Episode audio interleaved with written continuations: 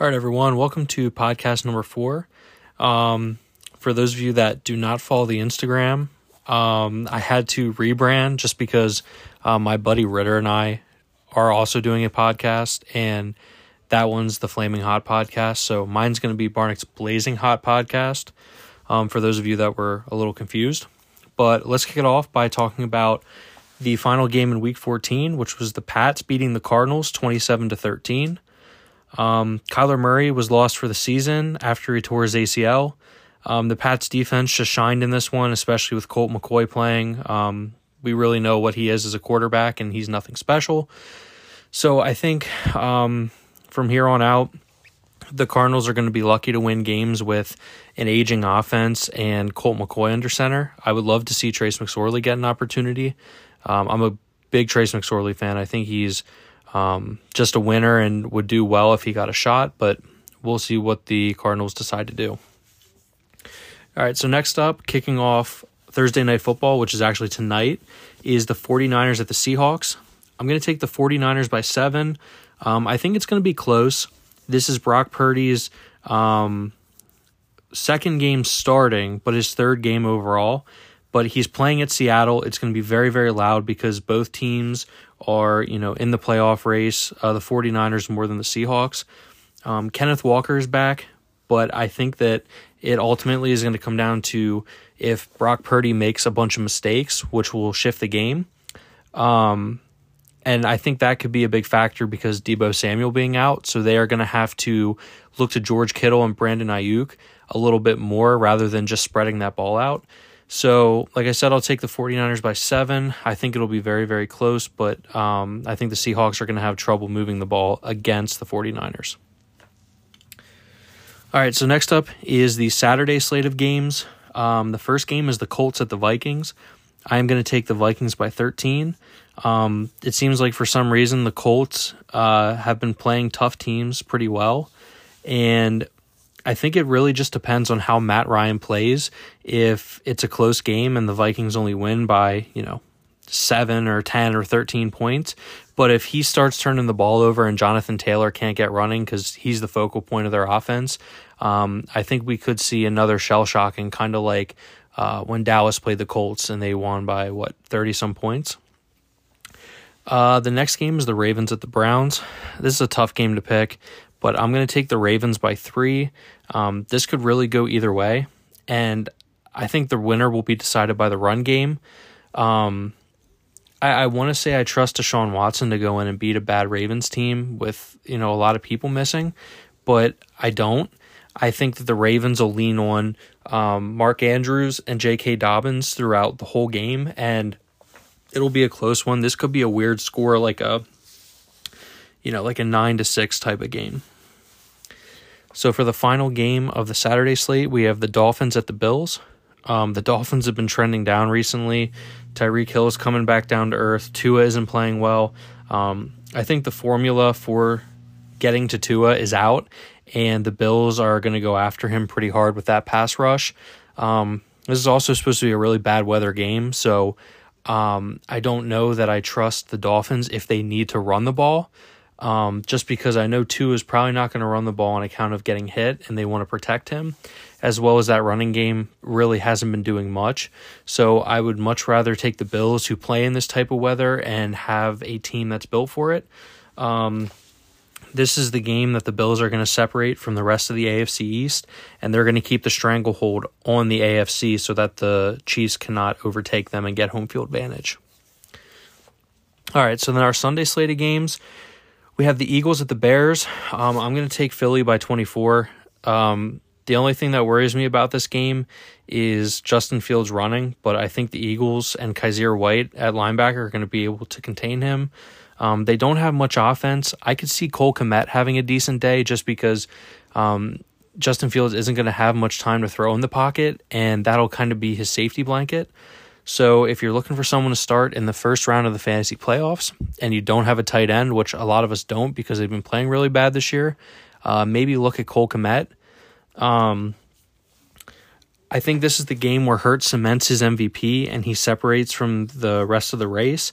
I like how, you know, a bunch of players like Mailata and Hurts um, were asked about Dallas and what they've been saying, and they basically just shot it down, saying, "Listen, this is the Bears that we're looking at this week." Um, and I think that an upset isn't going to be likely because they're focused in, and when they're ready for Dallas, they'll be ready. And let me tell you what, I am ready to start talking about that, but unfortunately, it's still a week away. Next up, we have the Chiefs at the Texans. I'm going to take the Chiefs by 28. Um, the Texans are horrible. I was very, very irritated that their head coach came out and threw Davis Mills under the bus and basically said, like, oh, the reason we're not winning is because of him. Listen, the reason you're not winning is because you're a terrible franchise. Um, you don't have any players. Your best wide receiver quit on you because you screwed him over at the trade deadline. Um, maybe get a team built there and then see what Davis Mills has. So I'm going to tell you what the Texans are going to do. They're going to go out, they're going to draft CJ Stroud or Bryce Young, and they're going to come to the Houston Texans and they are going to struggle for their first couple years, maybe even get benched because there's no good players down there and a supporting cast that they can do anything with. So I my disdain for the Texans because of, you know, what they do, like they come out and they're you know, they're irritated at Lovie Smith. Well, what would you like the head coach to do? He has no players. You know this is a bad franchise. Maybe start building rather than blaming it on your quarterback. Ran over. Next up, we have the Cowboys at the Jags. Um, like I said, Dallas has been saying a lot of stuff about Philly. They're ready for that matchup. So I think that they're not going to take care of business as they should. They're still going to win, but it's not going to be a big win like they sh- they should have. Um, I think I'm going to take the Cowboys by 10, but it'll be close throughout the game. Um, like I said, this is a game that Dallas needs to win. So I, I just think their team and their defense is too good to lose.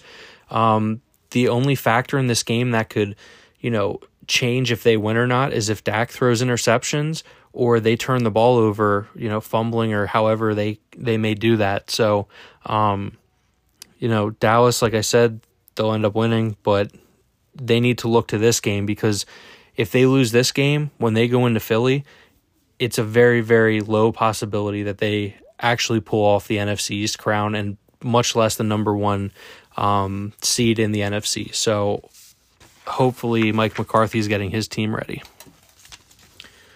All right, so next up we have the Falcons versus the Saints. I'm going to take the Falcons by eight. Um, I don't trust the Saints. None of their guys, except for Chris Olave, have really been showing up this year. Um, I think Desmond Ridder, who's going to be starting for the Falcons, he's you know new. I think he's going to you know have that kind of you know rookie hype up for like the first game or two, and I think they'll end up beating the Falcons. Um, it's just a tough game to pick because the Falcons lose games that they shouldn't. So, uh, yeah.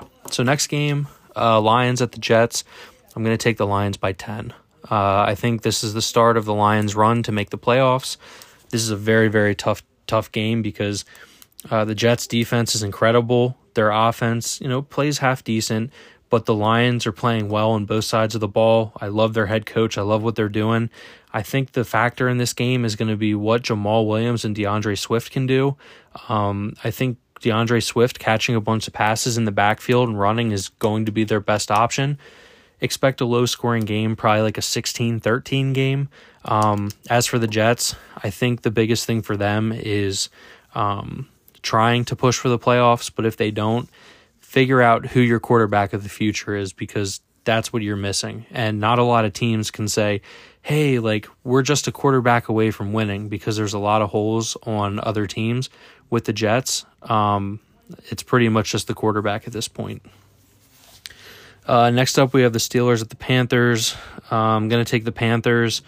I think if Carolina can get their run game going, um, it'll be very, very um, it'll still be very close, but um, I'll take the Panthers by three.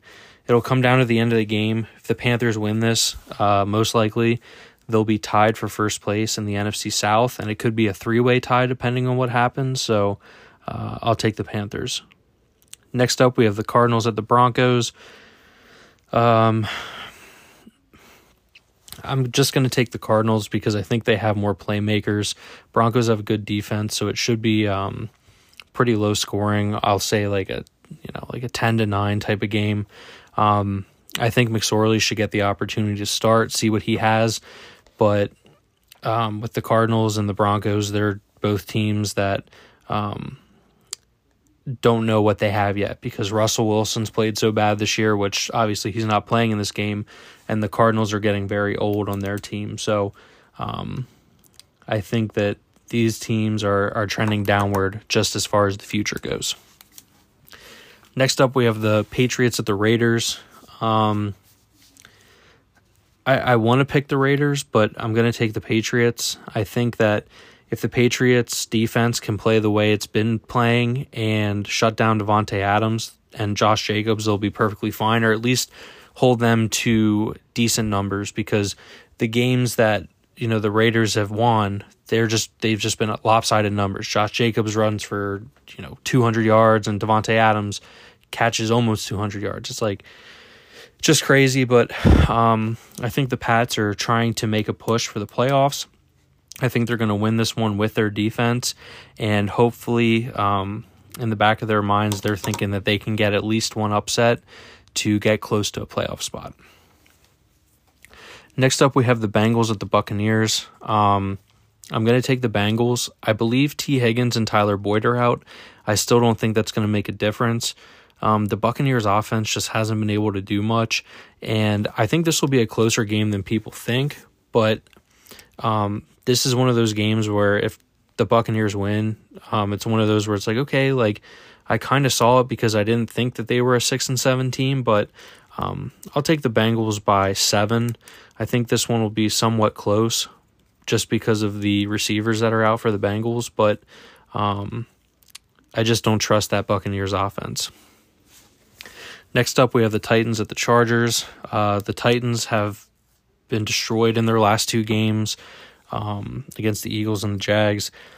I think that at this point in the season, they need to go out and they need to find any free agent help that they can possibly get that could be a boost to their team just because they're going to have a shot at the playoffs. So, I mean, what more do you have to lose at this point? Um, so I'm going to take the Chargers by seven.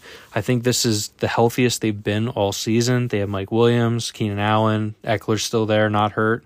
So I think that those guys are going to go off against a very, very bad secondary of the Titans. Um, actually, you know what? I'm going to change that. I think I'm going to take the Chargers by 14. I think that um, this is going to be another slacking for the Titans. And after that, and and here's the thing, I don't think that's on Mike Vrabel. I think that's on the front office. I mean, you get rid of AJ Brown and you don't get a solid proven receiver back. Um, you took a gamble on Robert Woods and Treylon Burks, who was doing half decent, but he's not AJ Brown. So, like I said, look who's on the free agent market, see what you can do. Um, because when you get into the playoffs, there's no shot that after maybe just one upset, you're not beating anybody else. You're not going to beat the Bills. You're not going to beat the Bengals. You're not going to beat the Chiefs. You're just not a good team. So, um, veterans that could come in and produce, why not? Next up, uh, Giants at the Commanders. This is a huge game for both teams. Giants are one four and one in their last six games. They have not played well at all. Um, I think that the key to this game, and I'm going to take the Commanders by ten. Uh, I think that the Commanders just need to stop Saquon. Um, let Daniel Jones throw. You've seen that he's not able to do much. Um, Darius Slayton is really their only weapon other than Saquon to watch out for. So I think the Commanders and their offense, they're going to run wild um, as far as Robinson and, and McLaurin. And uh, there will be a end of the game comeback by the Giants where you know it's garbage time touchdowns. But I'll take the Commanders by ten. I think that they're going to get the last playoff spot. All right, so finally we end up with a game that doesn't matter at all. We have the Rams at the Packers. I'm going to take the Packers in this one. Christian Watson's playing well. Aaron Jones is back. AJ Dillon's there. Um, they have a lot more offensive playmakers. I think the Packers, um, you know, with this young core that they're building up on in the wide receiver department, um, next year they will probably have a resurgence. But as of right now, uh, I don't see much. But they will beat the Rams. Um, the Rams are just a team that they got lucky against the choke artist Raiders, so Uh, Packers by seven. It'll be a close game till the end. All right, so I want to go over the rushing and receiving yards leaders so far this season. So, um, all of the guys for rushing that are in the top five have over a thousand yards. Josh Jacobs has fourteen hundred and two. Uh, Derrick Henry has eleven hundred ninety nine. Nick, yeah, Nick Chubb has eleven hundred and fifty three. Saquon Barkley has one thousand eighty three, and then uh, Miles Sanders has one thousand sixty eight. Um, it's just a couple takeaways from that. We're not going to have any um, records broken as far as rushing this season. Um, I, I still remember when Adrian Peterson was on his um, crazy year where he almost beat the record. And I believe there was like a minute left or two minutes left when I was watching the game. And he was eight yards away from breaking the record and for some reason they were throwing the ball or something and it didn't matter at the end of the game and i was just like dude i wanted to see adrian peterson break this record um, and the only thing that i the only person i remember getting close to that was Derrick henry a couple years ago but um, he wasn't as close as peterson but um, at the end of the year i think jacobs and henry will be one and two um, i think that Barkley will drop to five, maybe even out of the top five, and Chubb and Sanders could be interplaceable at three and four depending on what happens. Um, all have similar touchdowns, and I think that'll pretty much stay the same. Uh, next up, we have receiving. Um, Justin Jefferson has 1,500 yards. Tyreek Hill has 1,460. Davante Adams has 1,247. Uh, Stefon Diggs has 1,239 and Travis Kelce has 1,039. Uh, very, very crazy that we have a tight end here. And he is tied with Davante Adams for the most receiving touchdowns so far this year. Um, I just don't know how you have the rushing leader and then a receiver who's top three, well, actually number three in receiving, and you're not going for the playoffs.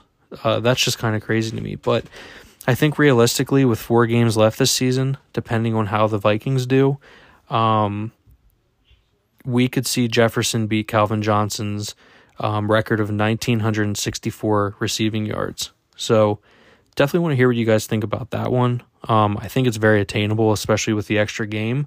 But Justin Jefferson's been having a crazy year. So, um, and what do you guys think about if he would actually beat it?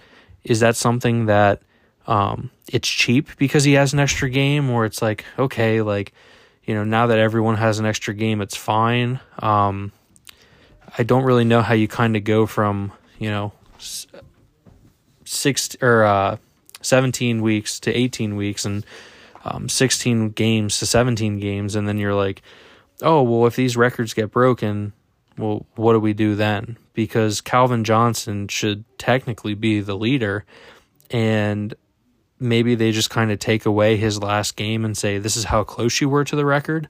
Um, definitely want to hear some thoughts on that. So I've had nobody go in the comments yet about any of what I've been talking about. So I would really, really appreciate it. All right, everyone. So I'm going to go on a little rant here because SportsCenter just posted a picture of Jalen Hurts, and Chris Sims was like, his his quote exactly. There's just no way he's more valuable to his team than Mahomes, Burrow, and Allen. If you put Gardner Minshew in that Eagles offense, they'd still be really damn good. I'm I am so sick and tired of the Jalen Hurts slander. I really am. You you put Jalen Hurts on the Bills, he's gonna do the same thing on offense. You put Jalen Hurts on Cincinnati with that with those receivers, um, he would probably do a lot better. And then you put him on the Chiefs, and I think the Chiefs are a little bit harder of a team, but that is not the point. The point is last year he was he was throwing the ball, he was late on his throws, he wasn't making good decisions. This year it's completely different. There is a reason that the Eagles only have one loss and these other teams have what, three, four, five losses? So I'm going to talk about Mahomes and Burrows Uh, I don't think Allen's in the MVP conversation right now, but Mahomes and Burrow. Kansas City this year. They played the Chargers twice. They played the Bills, the Niners, the Titans, and the Bengals. Okay? Cincinnati. They faced the Cowboys, the Jets, the Dolphins, the Ravens twice, the Titans, and Kansas City.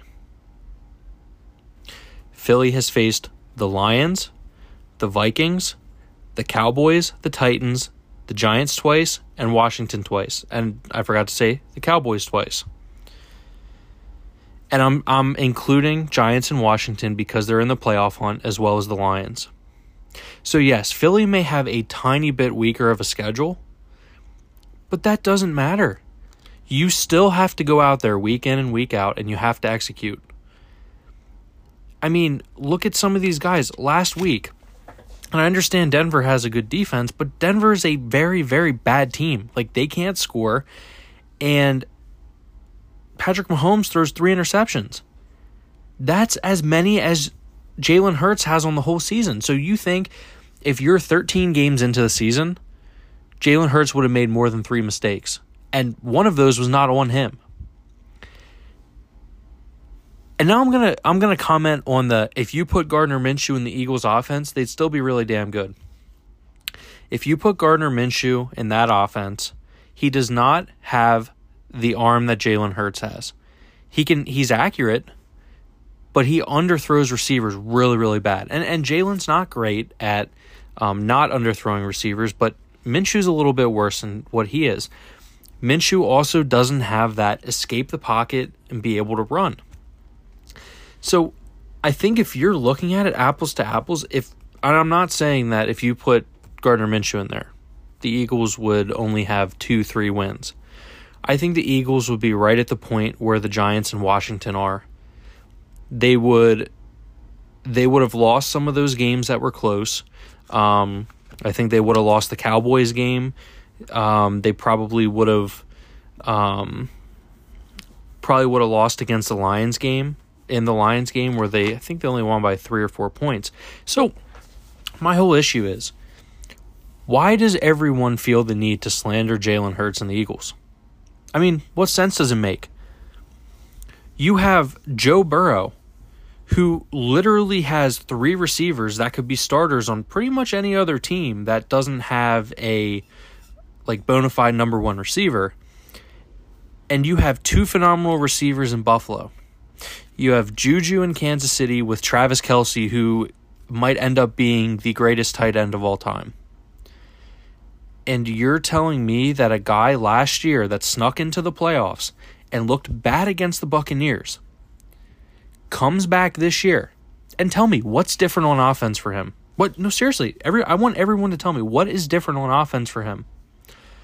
Okay, so you went out and got AJ Brown. You still have to throw the ball and execute. What didn't he do last season and what were his issues? Not being on time.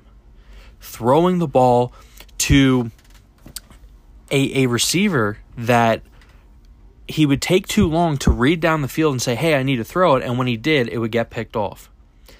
He would not know when to run. He couldn't feel the pocket. So, like I said, what, what has changed other than getting A.J. Brown? Oh, they got Zach Pascal. What the hell has he done this season? So for those for those people out there that are saying, "Oh, Jalen Hurts," you know, there's just no way he's more valuable to his team than Mahomes, Burrow, or even Allen. There is absolutely no way. You can't just put in about the schedule either.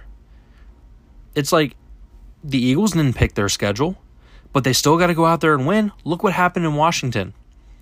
Jalen Hurts did not have a bad game. He had a half decent game, but what happened? They ended up losing because you have to go out and you have to play each game. Think about some of these teams like um, the Ravens who go out there and in the very last possession of the game, they lose. I mean, you have to play the game, and that is the whole thing. So for Jalen Hurts to only have three interceptions and have as many passing touchdowns and rushing touchdowns as he does and facilitates that offense, there is no way that anybody else is close in this MVP race. And these are the same idiots that are coming on here saying, well, the Eagles have the fourth pick, which is what they're projected to have. They're going to take Robinson from Texas, the running back. So you're telling me the Eagles have, have been facilitating facilitating all of these trades just to get a running back. No slander on Saquon Barkley. Penn State product, love the guy, but look look what he's done in the NFL and he went second overall. He's had two good seasons and he's been pretty banged up. These are the same idiots that are saying the Eagles are going to go draft a running back at number 4.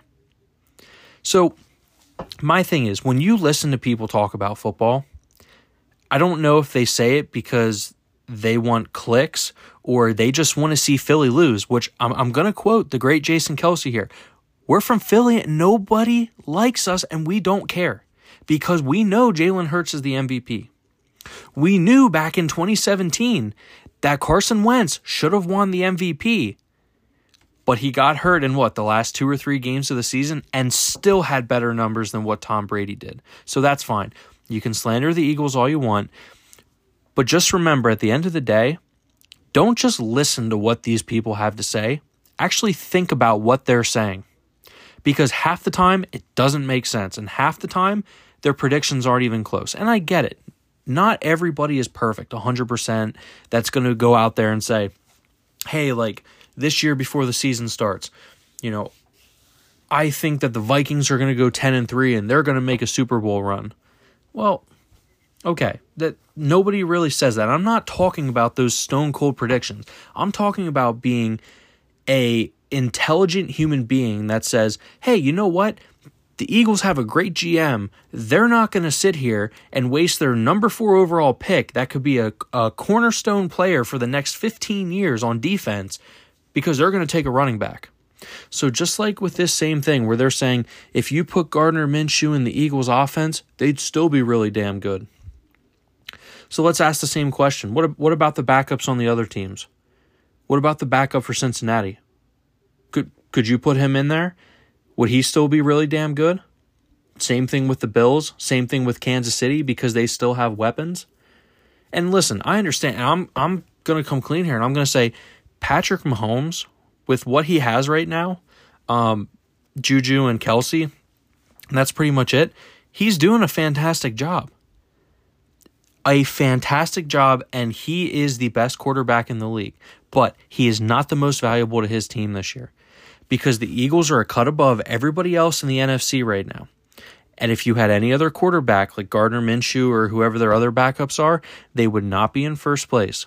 Jalen Hurts is the reason. He is that leader that everybody follows. He keeps that locker room tight and ready to go and focused.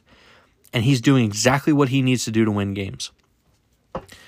So I hate to go on that rant because I know I've already talked about the MVP race a couple times here, but give it some thought because I, I just, like I said, I don't know. Do they hate Philadelphia? Do they hate e- the Eagles? Like, I just don't understand. You look at this quarterback here and he has how many touchdowns to how many interceptions and how many wins. What what is there not to say that he's the MVP? And you want me to be honest? The MVP is basically a quarterback award. That's basically what it is. Quarterbacks win it almost every single year. Do you want to know who the true number two is in the league for MVP? Justin Jefferson. Yeah, Justin Jefferson. Why? Because if the Vikings didn't have Justin Jefferson, who has 1,500 yards with four games left, and that might break the record that Calvin Johnson has, are the Vikings 10 and 3? No, they are probably 4 and what, 11? For, whatever their record would be, and you guys know what I'm saying. So that's where I'm going to end it on the MVP race. Hopefully, I don't have to bring it up for a little while. I'll maybe just kind of run through it in the next podcast if need be. But that that's the kind of stuff that irritates me, especially when you have like Micah Parsons saying, "Well, is it the team or is it is it Jalen Hurts?" It's a team sport. Are are you going to penalize a quarterback who's playing out of his mind who's doing exactly what he needs to do, that only has one addition on that offense in the offseason to help him out.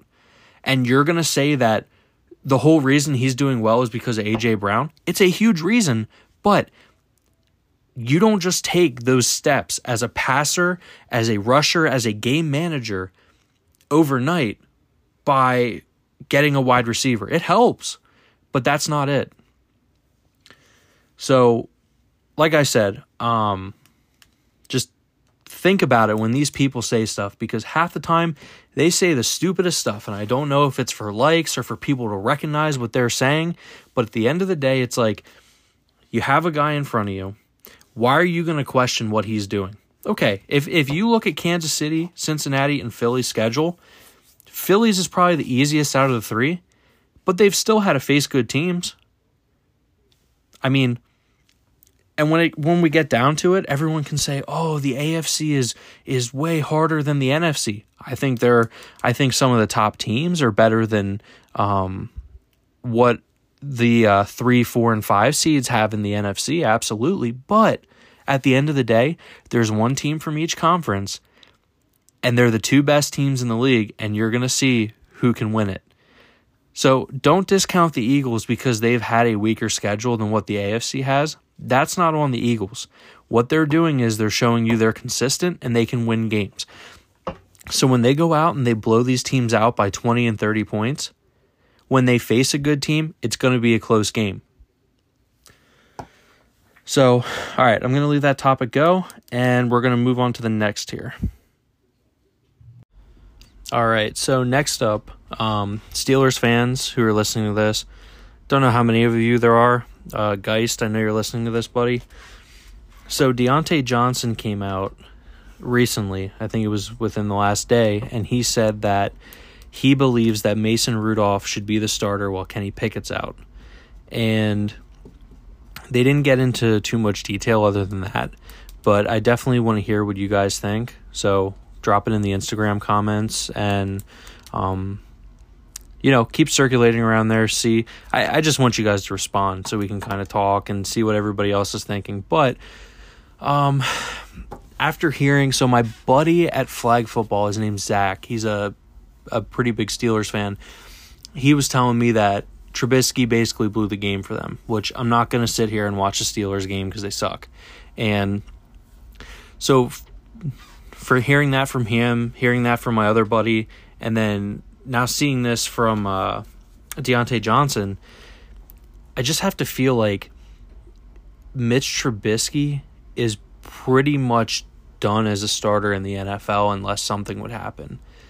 I mean, when you have a Steelers team and they're calling for you not to be the backup quarterback, um, or this the person who would start in as the backup because Kenny Pickett is out that's just horrible. Um, and it's weird because, you know, Mitch Trubisky took a Lions team who wasn't great to the playoffs.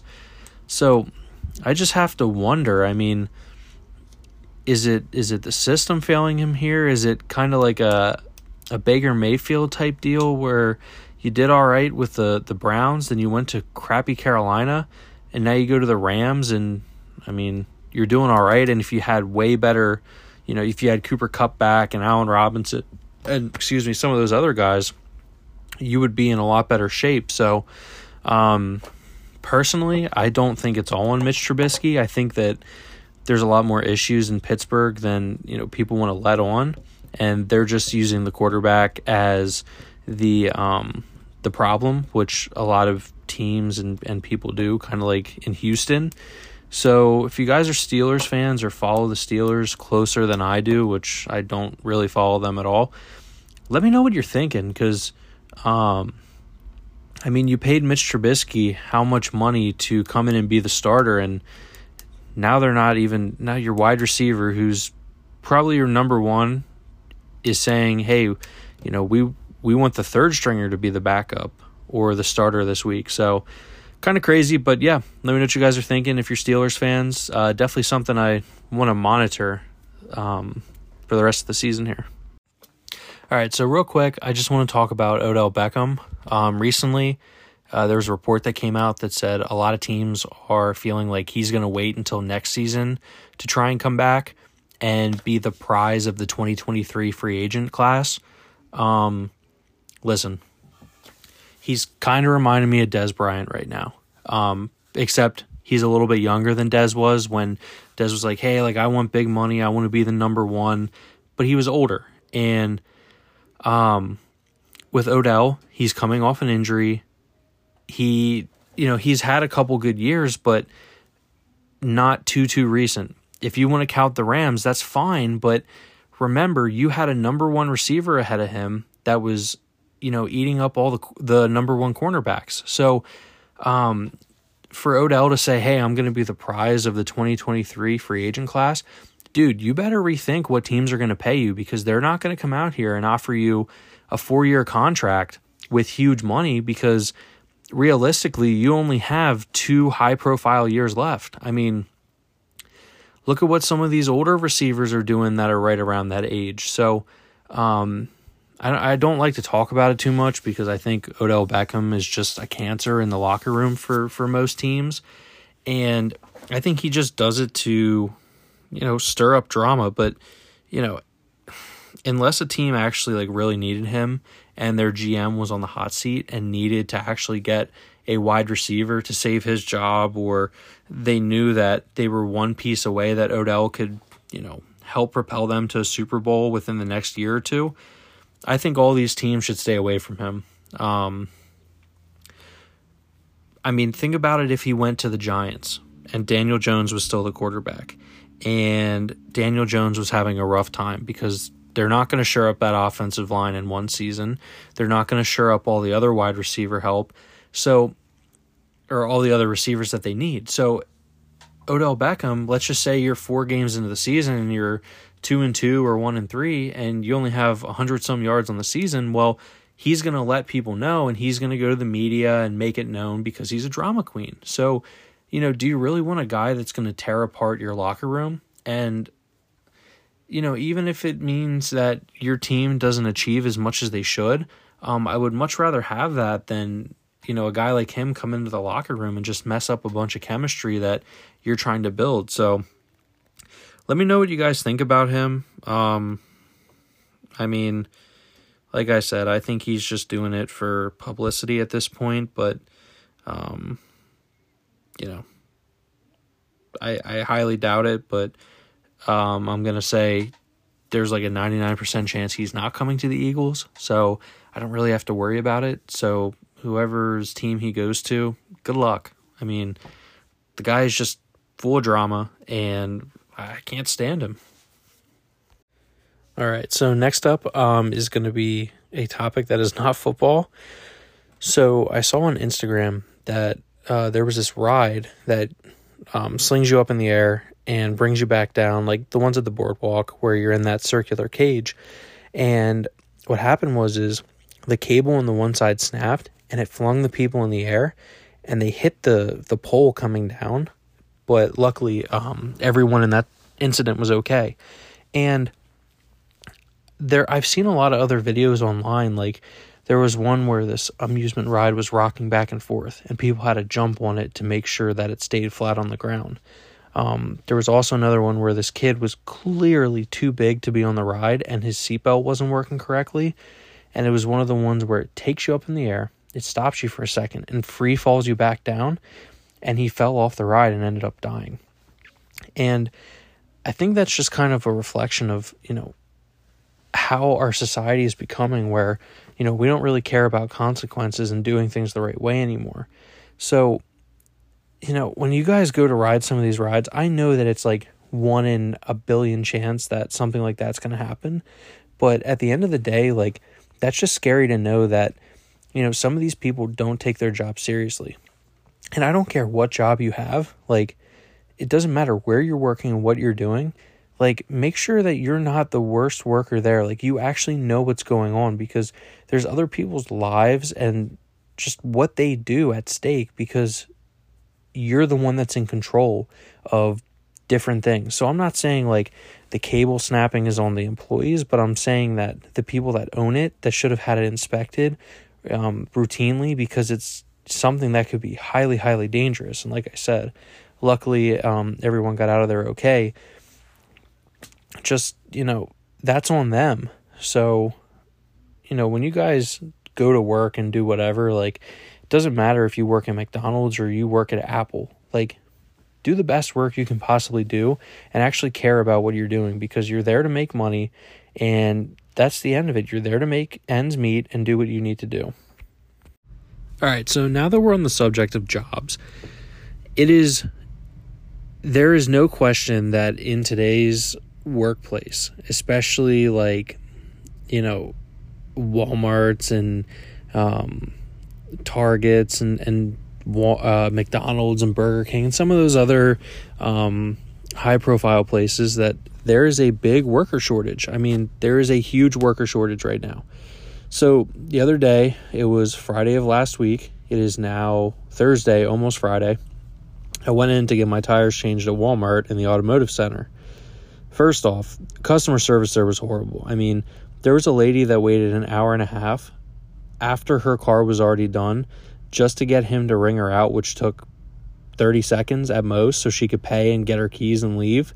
And I had to wait about 45. So that's just what I'm saying about people not caring about their jobs or like not wanting to do the right thing. But that's not the whole point of what I'm getting to. So I was there and there was this manager that was walking around and I was looking to buy my fishing license because I wanted to get a new one. Um, I usually get it at one of the fishing shops down the street, but um, I was just at Walmart. I was like, okay, I'll buy it.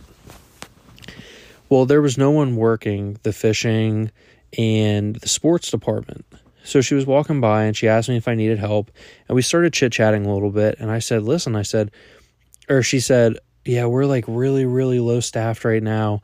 And there's not much we can do, which I don't know if I believe because I was waiting in line a couple days before that.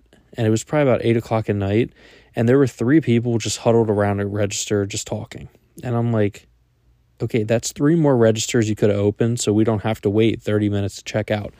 But nonetheless, I said, hey, like I said, um, what openings do you have in like the fishing and sports department? Because, I mean, to have a part time just job um, for a little bit over break and then um, throughout the beginning couple months, I was just like, that'll be really cool. And she's like, yeah, she's like, listen, and keep in mind this was last Friday. She's like, if you submit your application today, she said, we'll get back to you tomorrow. I said, perfect. I said, that'll be awesome because I'd like to get some hours in over break, have something on like a Friday, Saturday during school time.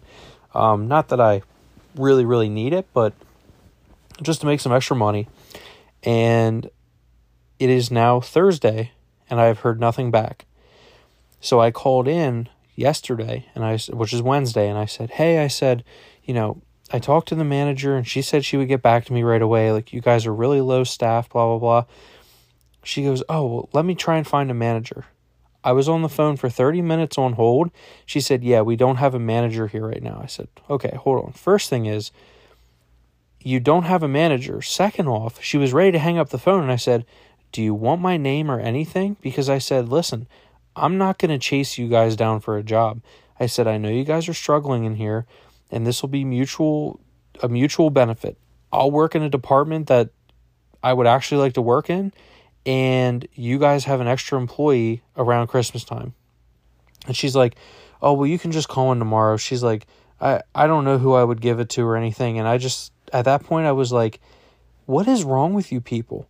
Like, you literally have no employees and you know you need a ton more, and you told me, hey, I'm going to get back to you right away, and you don't, I just, I don't understand what's going on with these big companies. I mean, like the people that work there, don't say that you're going to get back to me the next day because now I call in, I asked and I said, "Hey, what you know, who can I talk to? Because I talked to this lady and I just want to talk to someone and see if you can accelerate this process, which is already longer than what you said it was going to be.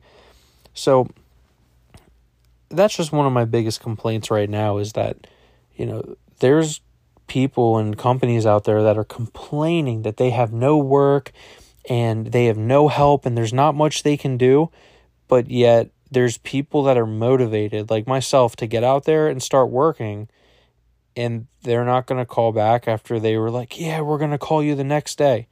So, when those people say that they don't have the workforce, don't listen to them because half the time people are applying and they'll turn them away for the dumbest reasons. So, um, you know, Burger King and Walmart and McDonald's and some of those other places, get off your high horses. If you have people that want to work, let them work. And if they don't work out and they're bad, you can easily just tell them, hey, like this didn't work out. So there's my big rant. All right. So for all you video gamers there, specifically PlayStation, um, we actually just got news that um, Marvel's Spider Man 2 is going to be coming out in late 2023. So it's, I think 2018 or 2019 is when the last one came out. And then in between there, there was a Miles Morales game. So it's been a little while. Um, hopefully, this game is going to be awesome. Um, after the first one, I can't expect that um, it'll be anything less than awesome if it's you know pretty much the same thing and they had some features on it. So for those of you that are into video games and stuff um, they just released that and they said that they will have trailers and different things coming out soon.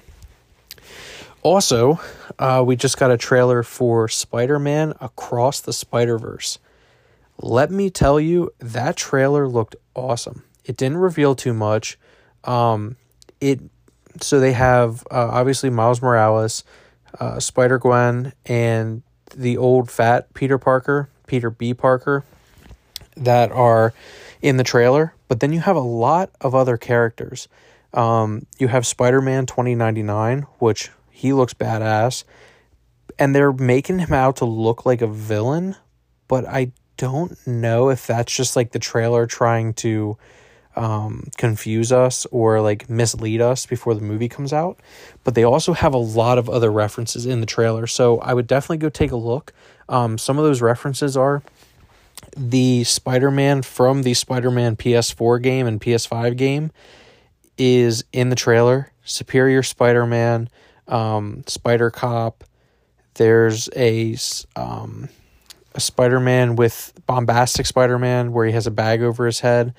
Um, and there's a couple other ones that are just really, really cool that are in the trailer. So I would definitely go on YouTube and watch a breakdown video and see which other ones they've pulled out since then. But um, this is a two part movie, which the first part's obviously going to come out next year.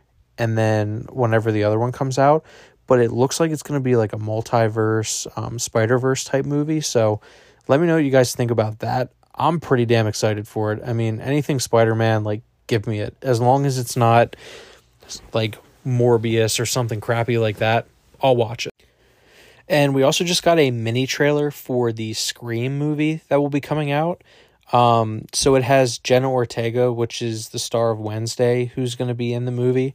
But it's actually really, really cool because the trailer is basically like um, kind of like around the Halloween time. So I, I think it's actually Halloween night and it's just kind of like because it's based in New York where they're like no one can hear you scream. Like that's the reoccurring theme that they keep bringing up. So it's definitely going to be really cool because it's not one of those where like you know you're kind of on your own and screams out to get you. Like you're in the middle of a city where i think some of those things that happen and especially during halloween when the masks are on can kind of um you know not be picked up as easily as like far as like people realizing what's going on. So if any of you have watched the Batman that just came out recently, um, it's kind of like that at the beginning. Like there's so much crime going on through the city, and people can't tell like what's going on because it's New York and um, there's just so many people. I think that's kind of the same premise for this, except it's just like, you know, maybe there's more than one scream, and you just can't like the Ghostface killer or whatever, and you just can't tell who it is. So if you haven't seen the trailer yet, definitely go give it a look. It it is pretty eerie. Um, definitely a movie I'm excited for. So one of the best movies I've watched this year was actually Jackass Forever. Um, I believe that this is the last movie that they're gonna make with like the original cast, but I thought it was just a really really good movie. Um, the old cast did a lot more stunts than I thought they were going to do. And the new cast was just kind of like the focal point of all the stupid stuff they were doing. But let me tell you, there was some stuff that they did in that movie that I don't really get like queasy or um, like really like stressed out when watching movies, but this one really did. Like there were there were just some stunts where they did like um like a skateboard. So you know those things where you in medieval times you would put your head in them and they would drop the uh, the blade down and it would cut your head off. Yeah, basically that except it was your shins and a skateboard coming down and there were just some other stuff and I'm not going to get into it to ruin it, but wow, it was just nuts. Um, definitely a movie I would recommend, and Jackass did it right, and they went out with a bang. So if you haven't seen it yet, I'm pretty sure it's on Paramount Plus. Uh, you can either do like a seven day free trial or it's like four or five ninety nine a month. So um, there's a lot of other stuff on there like Beavis and Butthead just kind of um, did like a reboot, um, different movies like that. So definitely something for a month if you have some time over break. Give it a chance. So I guess while I'm talking about movies, um, I'll talk about Doctor Strange and the Multiverse of Madness. I know it came out a while ago, but um, definitely something worth talking about. So, Multiverse of Madness for me, um, I thought Scarlet Witch was a great villain in the movie, or like whatever you would classify her as. And I thought that a lot of the cinematography was really, really good, but the story was just like really, really weak. Um, so America Chavez, the girl that's in the movie, I just like didn't really understand why they would bring her in. And it's not because I didn't really care for her character, but it was kind of like that same story arc where like by the end of the movie, like she realized her powers and stuff. The whole reason I was ticked is because you saw Spider-Man No Way Home, you knew what happened at the end, which eventually I'll talk about that movie.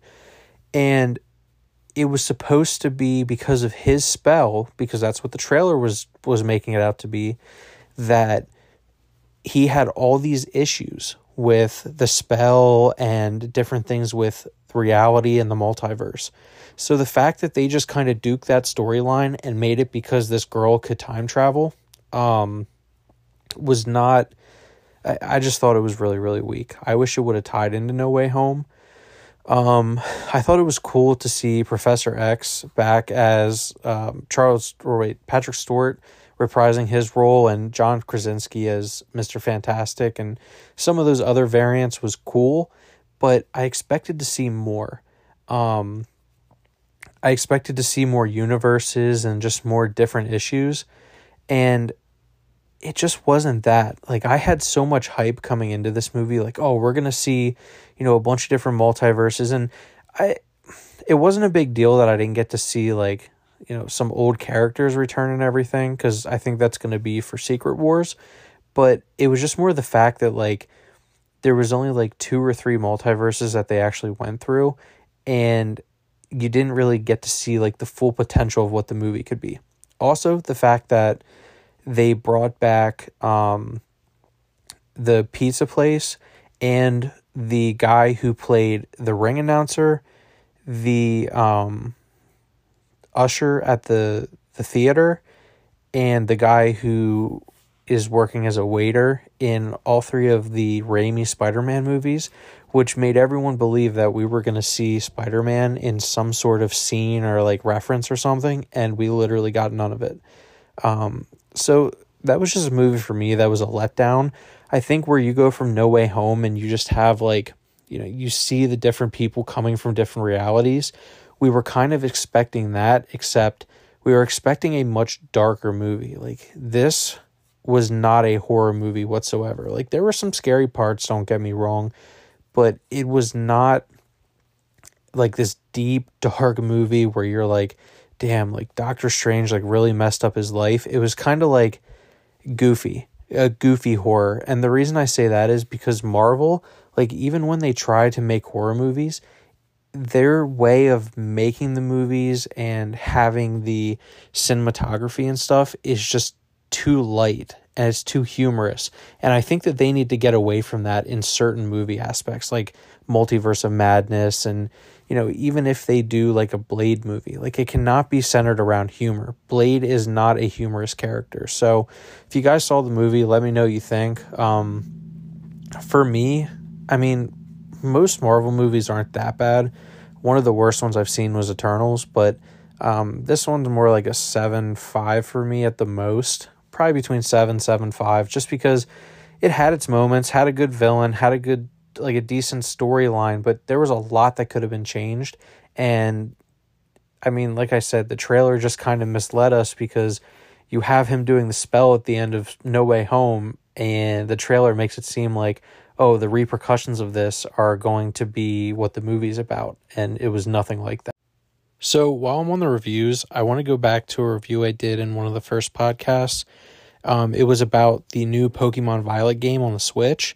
Um, I was really, really early on in the game, and it wasn't like, I don't know, I didn't really care for it at that point.